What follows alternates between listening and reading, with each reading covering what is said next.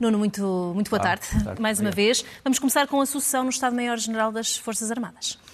É verdade, eh, por uma razão muito simples, por uma razão histórica, é que na quarta-feira, dia 1, eh, há uma sucessão no comando, sai um almirante eh, da Marinha notabilizado por uma obra muito importante na, digamos assim, no esforço de unificação dos três ramos, e de operações conjuntas e entra um general uh, do Exército, que era o chefe de Estado-Maior do Exército, e, portanto, acho que é uma boa altura para refletirmos brevemente sobre o assunto, ainda por cima no dia em que parte mais uma fragata portuguesa para missões uh, ligadas uh, à defesa internacional e aos nossos compromissos, quer na Aliança Atlântica, quer na União Europeia.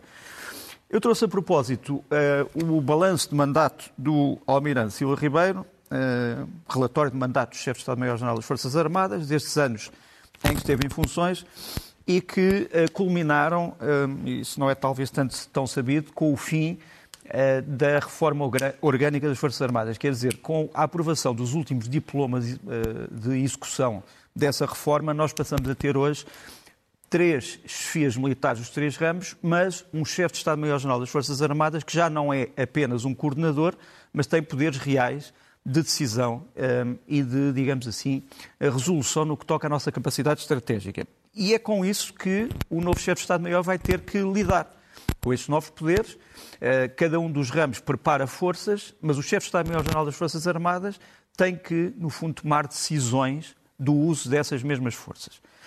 Eu acho que nós podemos aqui dizer que Portugal, pela teimosia geográfica, quer dizer, a geografia é teimosa. Nós continuamos no mesmo sítio, continuamos a ter este mar, continuamos a ter este oceano. Não está previsto que mude? Não, não está previsto que mude, a não ser, obviamente, que haja um cataclismo. Uh, nós continuamos a ter este ar, continuamos a ter uma zona económica exclusiva que é importante proteger, continuamos a ter uma zona de busca e salvamento que é uma das maiores do mundo. Uh, continuamos a ter, no fundo, uma responsabilidade aeronaval que faz com que e ainda por cima, sendo o novo chefe de Estado-Maior-General das Forças Armadas do Exército, ele será mais independente ainda, penso eu, em relação àquilo que eu vou dizer, mas eu acho que a capacidade aeronaval tem que ser protegida. Ou seja, um país que é uma língua de terra na Europa, mas que tem uma grande extensão de oceano ao lado e o mar correspondente, precisa ter quer uma marinha, quer uma força aérea modernas e, e bem equipadas. Não, tem, não tenho que dizer numerosas, mas modernas e bem equipadas e cuidar bem do seu pessoal especializado. Eh, eu vou mostrar aqui, isto é a capa da última, da última revista da Armada, que trata precisamente da eh, modernização de uma das duas fragatas, que neste momento são as mais modernas da, da Armada Portuguesa. Estas modernizações são caras, são custosas e nós temos que pensar verdadeiramente no que é que queremos com estes meios navais e se precisamos de outros para substituir estes ou se devemos usar eh, meios mais modestos, mas também muito modernos. Mas é muito importante que isso seja pensado rapidamente neste próximo mandato do chefe de Estado-Maior-General das Forças Armadas. Isto não quer dizer que nós descuremos, por exemplo, o Exército, aquilo que nós chamamos as botas no chão, não é isso. É, mas nós não temos capacidade de uma grande força territorial que seja um exército que seja parecido com aquele que existia em 1974, com centenas de milhares de homens em armas. Isto não existe. Agora, nós temos, por exemplo, que tratar das nossas tropas especiais, fuzileiros, comandos, eh, paraquedistas. Temos tratado das forças de operações especiais, o DAE da Marinha, o CTOE eh, do Exército e também as unidades de precursores paraquedistas, porque eles têm sido a ponta de lança das nossas intervenções internacionais, que têm sido muito difíceis, muito custosas. Veja-se o que aconteceu e o continua a acontecer na República Centro-Africana, uma missão de grande sacrifício, mas nós temos o dever eh, estrito de modernizar estas forças. Elas estão a ser modernizadas, mas podem ainda ser feito mais. melhorar a sua retribuição e colocá-las sempre como uma ponta eh, de intervenção prioritária em qualquer, em qualquer pensamento militar. Isto numa altura, como nós sabemos, de grande instabilidade eh, internacional, mas, sobretudo, de grande instabilidade europeia. E é preciso não nos esquecermos disso. Precisamente, e também muito, e sobretudo por causa da guerra na Ucrânia, vamos, e não podia deixar de ser, falar também sobre o, o, este ano que passou um, de, desde o início da guerra e olhar para este pacote de, eh, de sanções, o décimo pacote de sanções contra a Rússia, promissor? Uh, eu diria que sim, por ser o décimo, pronto. Mas uh, não nos terá. Quer dizer, vamos lá ver. Estas sanções fazem sobre algo que nós achávamos já estava resolvido. Por exemplo, a questão da, da tecnologia de duplo uso, ou seja, tecnologia que pode ser usada pela Rússia, quer para fins civis, quer para fins militares. Nós pensávamos que essa janela já tinha sido, no fundo, fechada, mas não. Ainda há muitos domínios em que a Rússia continua a utilizar eh, microprocessadores, eh, circuitos eletrónicos, sistemas que recebe para a vida civil, por exemplo, imagina chips que estão dentro de computadores, ou que estão dentro de máquinas de lavar, ou que estão dentro de hum, daqueles novos aspiradores que são uma espécie de discos voadores, mas que andam pela casa. Uh, aquilo que tem sido feito pelos militares russos é desmontar esses equipamentos que são recebidos para consumo civil na Rússia e depois adaptá-los a mísseis, a sistemas de controle de tiro, etc. Portanto, isso aparentemente, essa janela vai-se fechar, vamos ver, achávamos que já estava fechado, vai-se ver. Depois, eh, sanções contra vários materiais, eh, digamos, derivados de matérias-primas que são eh, hoje recebidos pela Rússia, o caso da borracha, e exportados também pela Rússia, o caso da borracha, o caso do betume, etc. Depois, sanções contra os mídias, quer dizer, também achávamos que já estavam quase todos sancionados, mas não. Os jornais e as televisões russas que, segundo a União Europeia espalham desinformação, passam a ser ainda mais, eh, eh, digamos assim, boicotados ou sancionados. Eh, muitas pessoas adicionalmente sancionadas, estamos a falar de mais de 100 pessoas que vão entrar nesta lista de sanções, portanto, pessoas que não podem andar de um lado para o outro e, sobretudo, não na União Europeia. Depois, maior fiscalização sobre os fundos que existem russos nos bancos, também achávamos que isso estava mais resolvido, mas ainda não está resolvido. Uma novidade, a entrada do Irão na lista de sanções, ou seja, o Irão, por causa da sua venda camuflada, infelizmente, eu digo infelizmente porque acho que o Irão devia ter tido a, a honestidade de dizer sim, somos nós, acreditamos nesta guerra e, portanto, estamos a fornecer uh, drones à Rússia, mas não, diz, continua a dizer que não, que não fornece, todos sabemos que fornece, e, portanto, vai haver empresas iranianas que vão ser também sancionadas. Portanto, nesse aspecto, é um pacote bastante grande que é complementado também por um pacote de sanções dos Estados Unidos, que é ainda mais extenso. Já temos uma represália. A cidade de Penza, na Rússia, diz, é assim, então o presidente Joe Biden não nos pode visitar não pode entrar na nossa cidade. Aqui está um exemplo da cidade de Penza. E olhamos uh, também, e o Nuno quer olhar numa espécie de balanço para este, este ano, uh, para aqueles que têm sido criados, os mitos que têm sido criados, e vamos uh, tentar desmistificá-los, não é? E o primeiro mito é: será que a Ucrânia é uma invenção? Ou seja, nunca existiu? É, não é uma invenção, é uma das nações mais antigas da Europa. É, não é um dos Estados mais antigos, mas é uma das nações mais antigas, são coisas diferentes. Portanto, politicamente, é, infelizmente para os ucranianos, é, perdeu várias vezes a sua independência, tentou readquiri-la e depois voltou a perdê-la, foi invadida, foi destroçada, foi repartida, mas como entidade nacional, que se chamava o Kievan Rus, a palavra Rus tem a ver com a origem escandinava de tudo isto, ou seja, a Ucrânia inicial, estamos a falar da Ucrânia até ao fim do século XI, que está ali a cor de, cor de laranja, coexistindo com o, o, Império Bizantino, que nos aparece mais abaixo, que não, é muito bem vi, não, não, está aqui muito bem visto, por causa, por causa do rodapé, que é uma ovelha inimigo, mas, mas pronto. Mas seja como for, aquilo é o Kivan russo. O Kivan russo, a palavra russo Uh, há, grande, há, um grande debate sobre a palavra russo, mas ela aparentemente quererá dizer os homens que remam eram homens que tinham vindo, vikings no fundo, da Escandinávia, que tinham vindo para aqui e miscigenaram-se com a população eslava, uh, ou proto-eslava que existia na altura. E, portanto, criou-se um foco nacional em torno de uma grande cidade, a cidade de Kiev, que se tornou numa das grandes cidades da Europa. Quer dizer, preciso não nos esquecemos disto. Quer dizer, Moscou não existia nesta altura e Kiev, realmente, durante todo o século XI, é um dos grandes polos civilizacionais da Europa, é um polo cultural, etc. Por outro lado, hum, a cultura ucraniana, eh, apesar da perda da independência várias vezes, das invasões e das, das partilhas, continuou a manter-se e teve sempre uma grande voz. Esta é uma voz muito importante, é uma voz do século. Eh, este, este, esta obra que eu vou mostrar é uma obra de 1798, mas só foi totalmente eh, publicada em 1842, portanto, estamos a falar de uma obra do fim do século XVIII, mas que só é totalmente publicada eh, no fim, a meio do século XIX. É a Eneida, a Eneida, não a Eneida de Virgílio, portanto, a grande epopeia da formação de Roma, mas uma adaptação da Eneida um bocadinho como o Luís Camões adaptou os clássicos gregos para os Lusíadas, mas é uma Eneida eh, que é uma espécie de uma tragicomédia sobre o povo ucraniano. Ele, este, este, livro foi feito pelo Ivan uh, Krotrelevsky.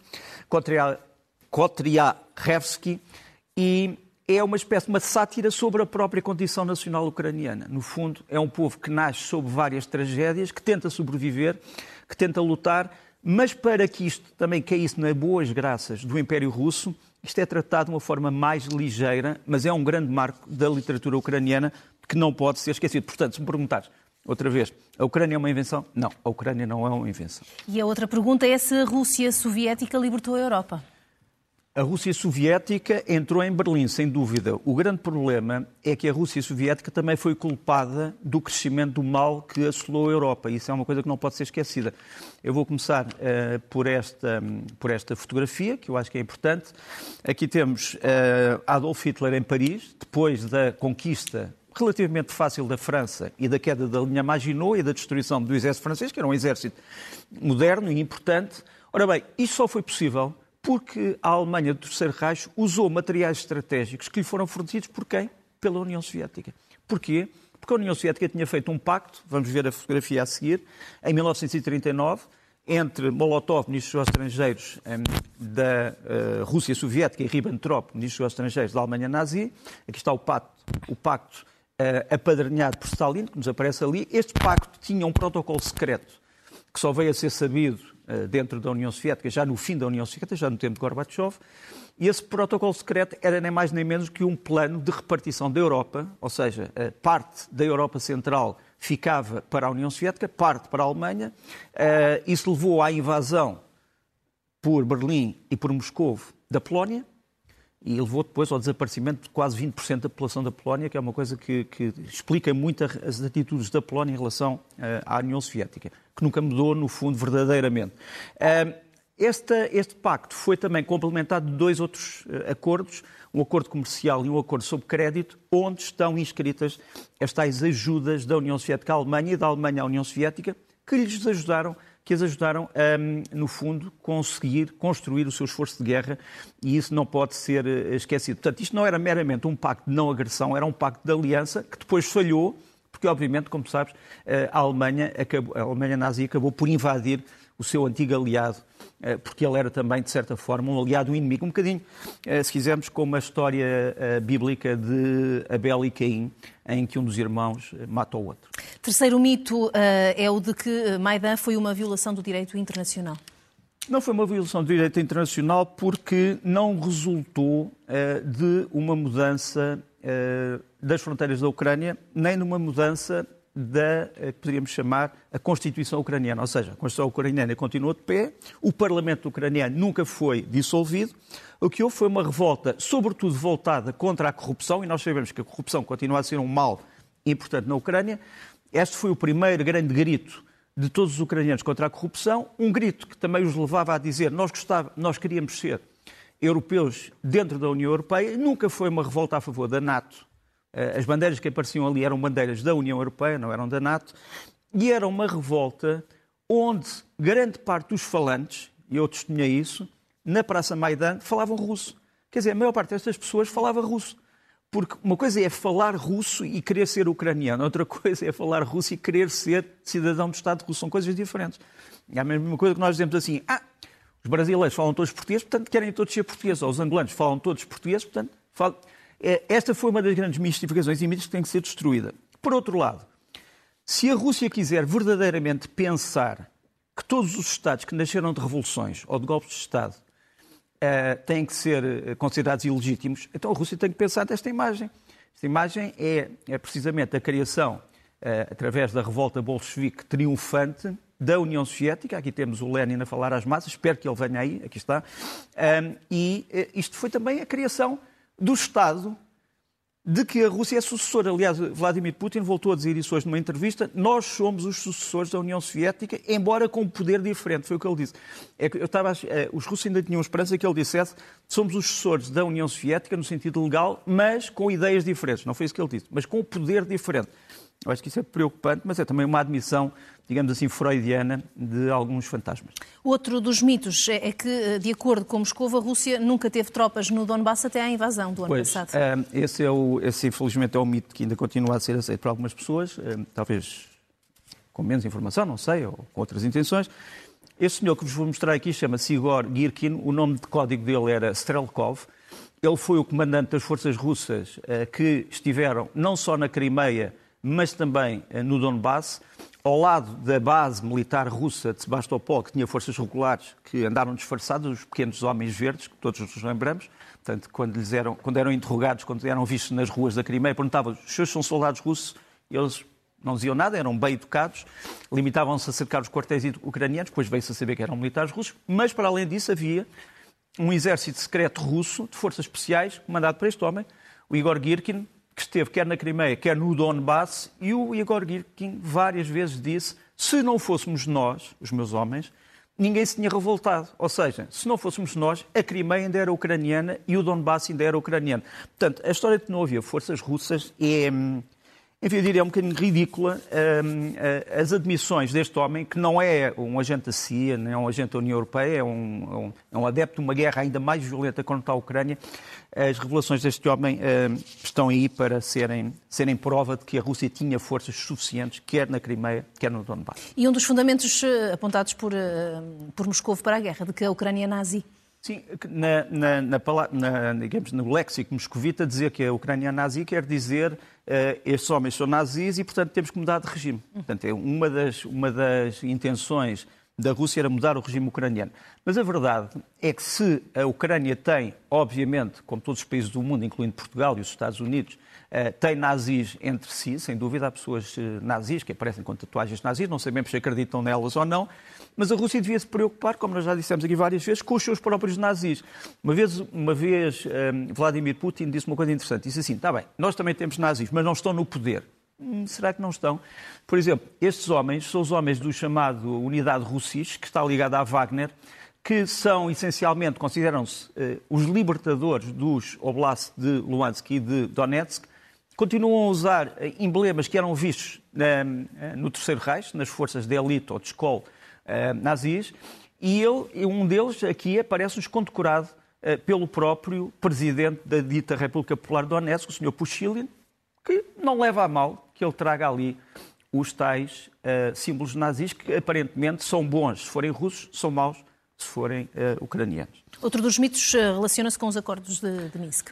Os acordos de Minsk é outro dos mitos, é dizer, ah, isto começou tudo porque os ucranianos violaram os acordos de Minsk. Mas o que é que foram os acordos de Minsk? Os acordos de Minsk foram essencialmente uma tentativa de impedir que a Ucrânia pudesse rearmar-se para reconquistar o seu território.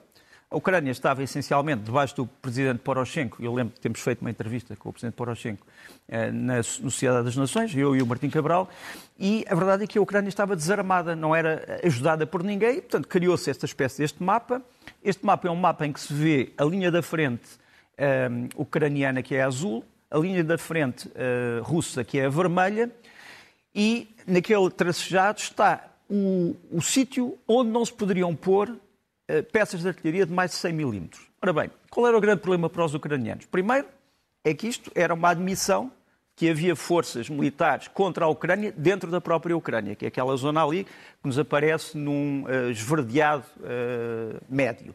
E depois o, problema, o principal problema é que aquela linha que está ali a cor de laranja uh, é uma linha que mostra que centenas de quilómetros da fronteira ucraniana não eram controlados pela Ucrânia. Ou seja, a Rússia podia colocar dentro do Donbass todo o material que quisesse.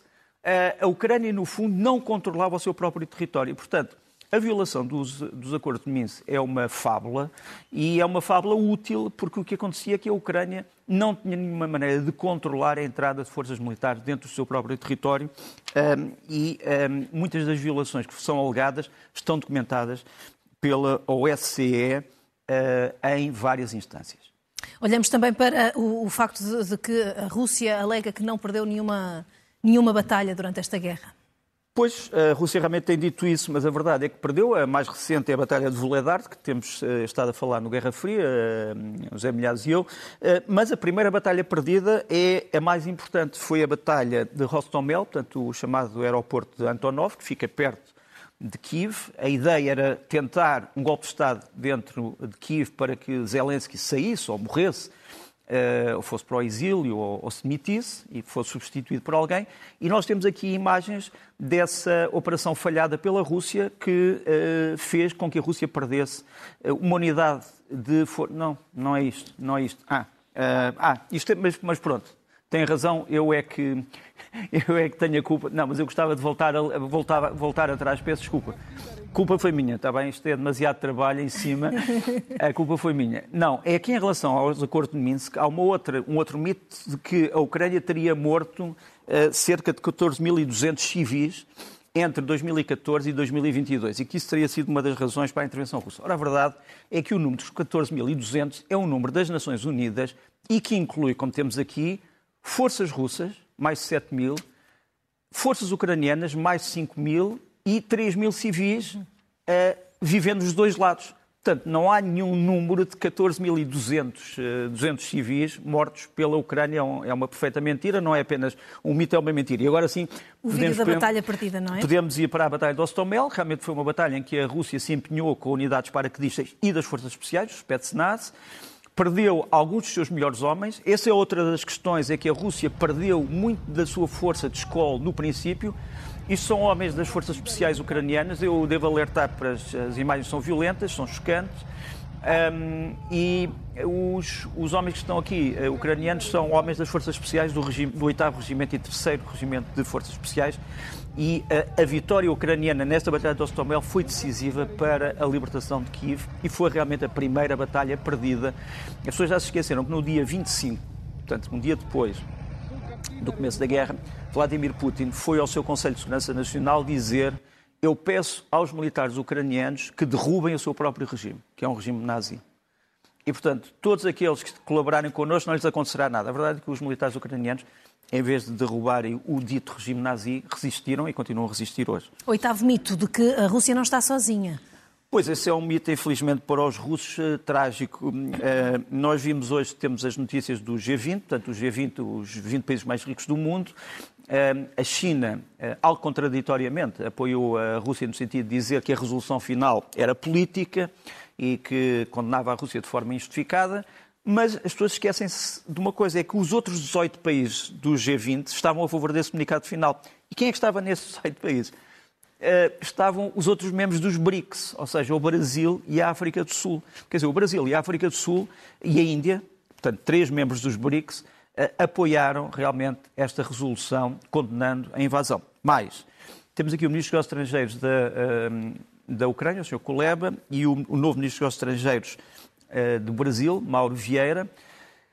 ao contrário do que se tem dito, o Brasil, apesar de não concordar com o envio de, de algum tipo de material para, para a Ucrânia, como já aqui dissemos, apoiou a Ucrânia nas Nações Unidas, quer dizer, votou contra a invasão russa esta semana e já o tinha feito em março. Se não nos esquecemos que em março de 22 uh, o Brasil já tinha votado contra a invasão russa, portanto não mudou de posição, o que mostra também que o Estado brasileiro só tem só tem uma cara e isso, é, isso parece-me importante. Agora, esta, este, este isolamento russo parece-me evidente na votação das Nações Unidas e é também evidente em coisas como estas, que são pouco dignificantes para um país. Quer dizer, hum, a delegação russa, hum, do chamada delegação parlamentar à OSCE, começa a falar e quando os russos começam a falar, todas as pessoas vão embora. Quer dizer, isto, isto parece, uma, parece uma daquelas naquelas reuniões gerais de alunos da minha Faculdade de Direito, eh, logo a seguir à Revolução, em que realmente alguns movimentos de protesto eram assim, uma pessoa que alguém começava a falar,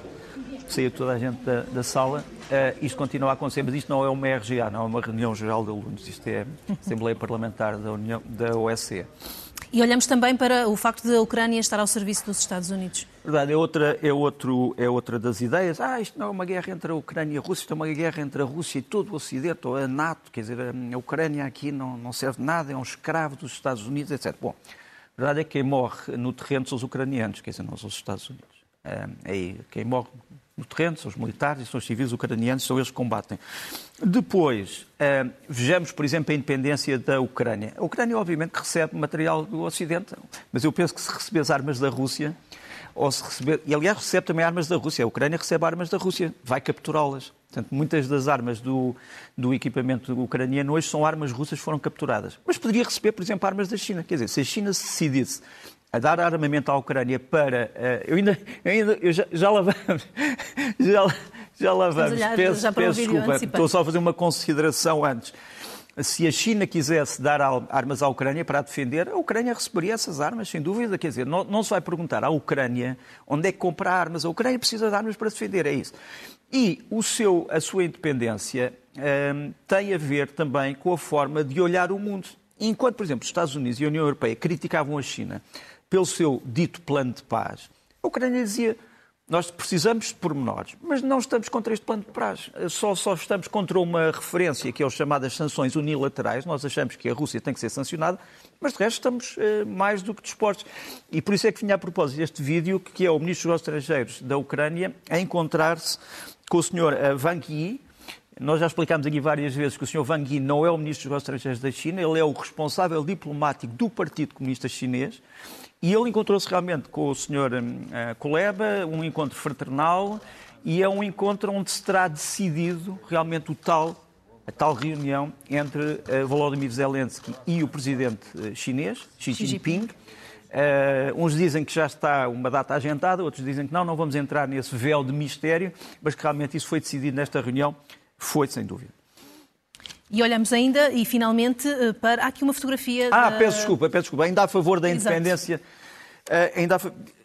ainda bem que a juventude socorre a terceira idade como eu, mas, mas, mas dizia eu que um, um, aparece aqui um, uma fotografia que eu também queria trazer a propósito da independência diplomática ucraniana. Esta é a embaixadora ucraniana em Maputo, um, Lyubov Abravitova, com o Ministro da Agricultura uh, do, de Moçambique em que se traçou um ambicioso plano de ajuda da Ucrânia à agricultura de Moçambique, mas também de outros países africanos. Quer dizer, a Ucrânia não está à espera dos Estados Unidos ou da União Europeia para se dar bem com os países africanos. Portanto, esta ideia de que a Ucrânia é um serventuário dos Estados Unidos é uma ideia falsa, insultuosa, mas pronto, nós percebemos porque é que ela existe. E finalmente, o último mito tem a ver com uh, o facto de que toda a sociedade russa é culpada por esta agressão que está a acontecer na Ucrânia? Este, infelizmente, é uma ideia que está, um, que está a tomar conta da sociedade ucraniana e de algumas sociedades do Ocidente, que a Rússia, todos, todos os russos são culpados uh, por aquilo que está a acontecer, e é, isso é verdade. Não é verdade, quer dizer, não é verdade. Nós temos. Uh, podia usar só esta fotografia, que é a fotografia de uma manifestação, uma grande manifestação russa contra a invasão em Paris. Em Paris.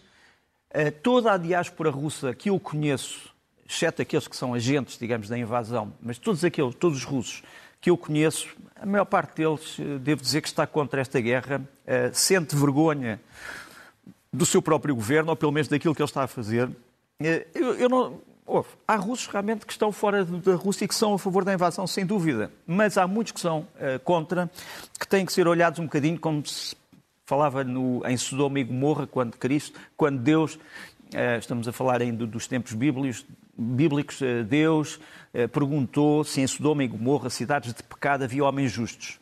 Pois quantos homens justos? E nem que houvesse um, as cidades seriam poupadas. Portanto, quer dizer, é injusto eh, nós culparmos toda a sociedade russa sabendo que há muitos homens, mulheres e homens justos que estão contra esta guerra.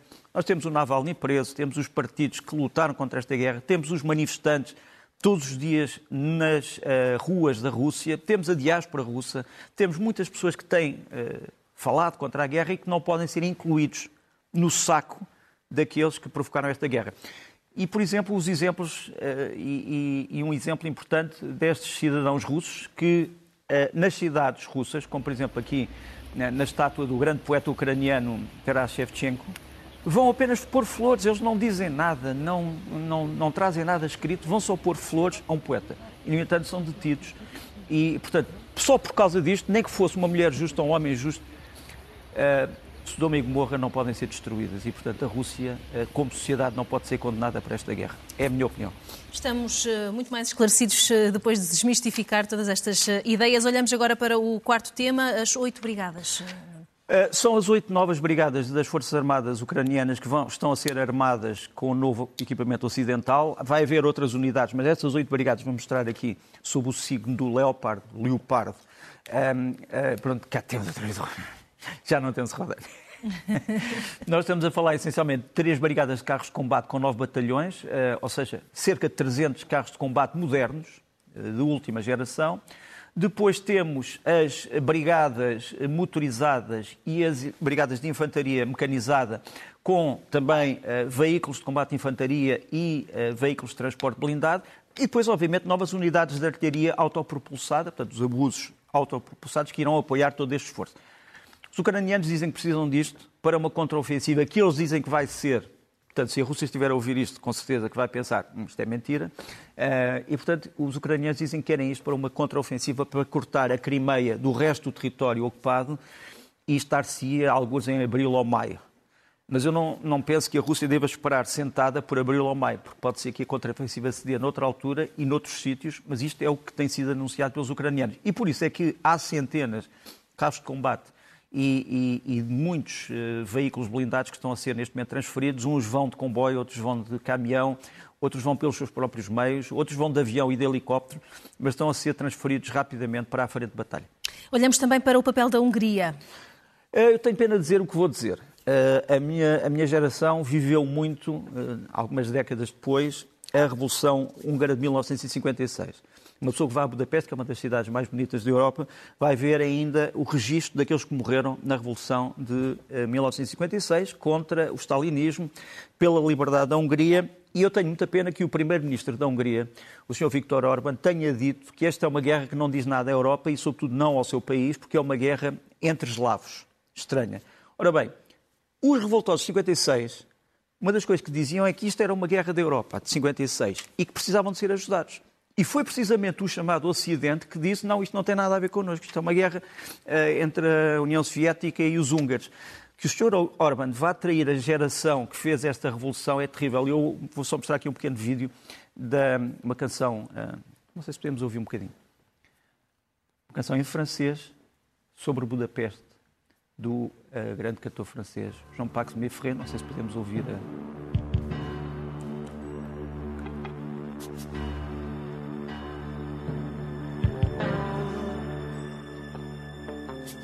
Ils étaient plus de cent mille et marchaient dans les rues.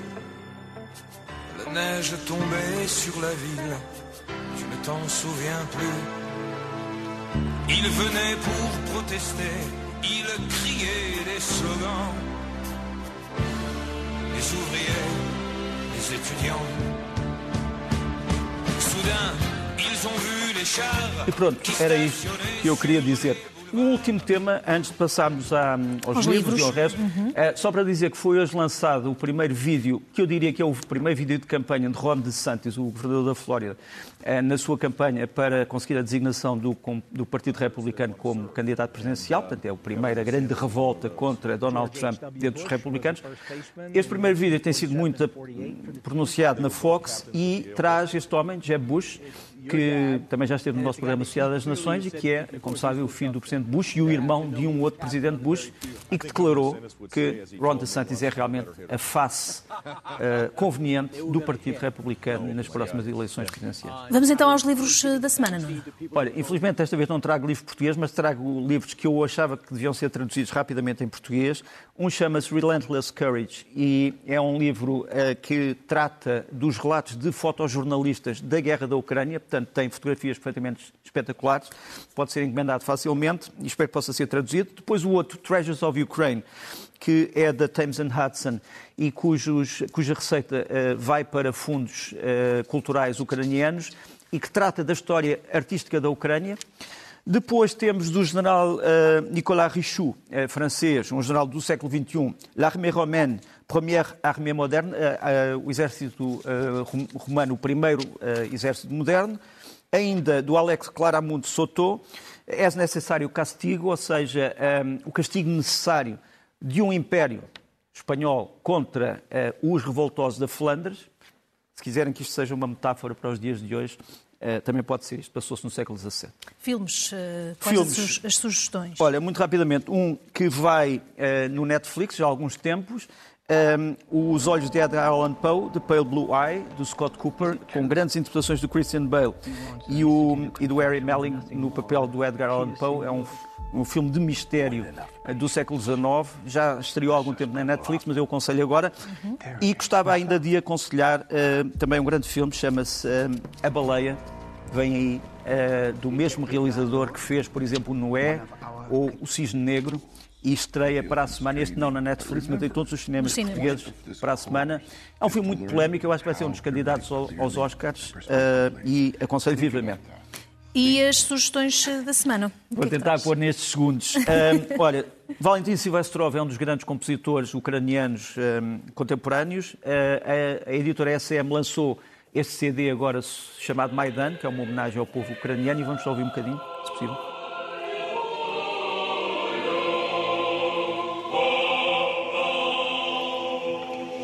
E aqui temos Maidan, isto foi agora lançado, como eu disse, na etiqueta SM.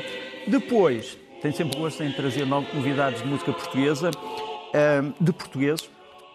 O Vértice Trio é um grande trio de jazz português. Lançou agora a longa marcha este CD, vamos ouvir um bocadinho. De guitarra, bateria e baixo.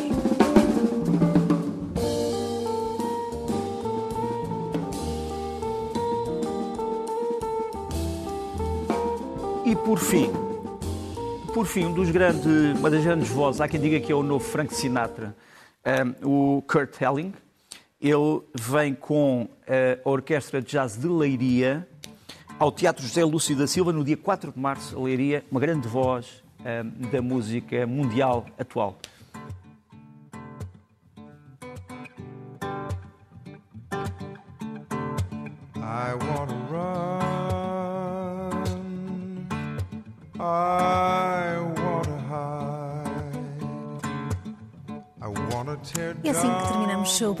Semana. Muito boa tarde. Até à próxima. Obrigada. Obrigado. Até à próxima.